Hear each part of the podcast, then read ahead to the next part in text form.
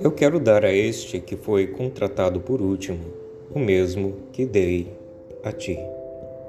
Este é o versículo 14 do capítulo 20 do Evangelho de São Mateus que ouvimos na proclamação da palavra de Deus da missa de hoje.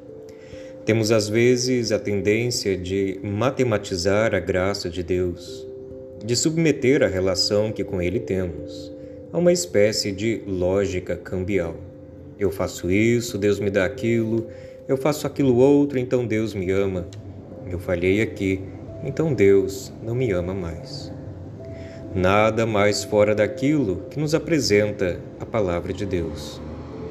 Na, na parábola do patrão liberal, Jesus nos mostra que Deus é totalmente livre no seu amor e não se submete a uma lógica de merecimentos. Deus está chamando você a todo momento, agora. Agora mesmo você pode aprofundar o seu relacionamento com Ele pela fé, pela oração e pelo amor à pessoa humana. Oremos.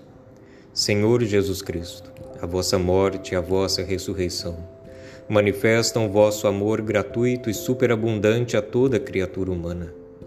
Dai-nos a graça de ouvirmos o vosso chamado e aprofundarmos na experiência do vosso amor.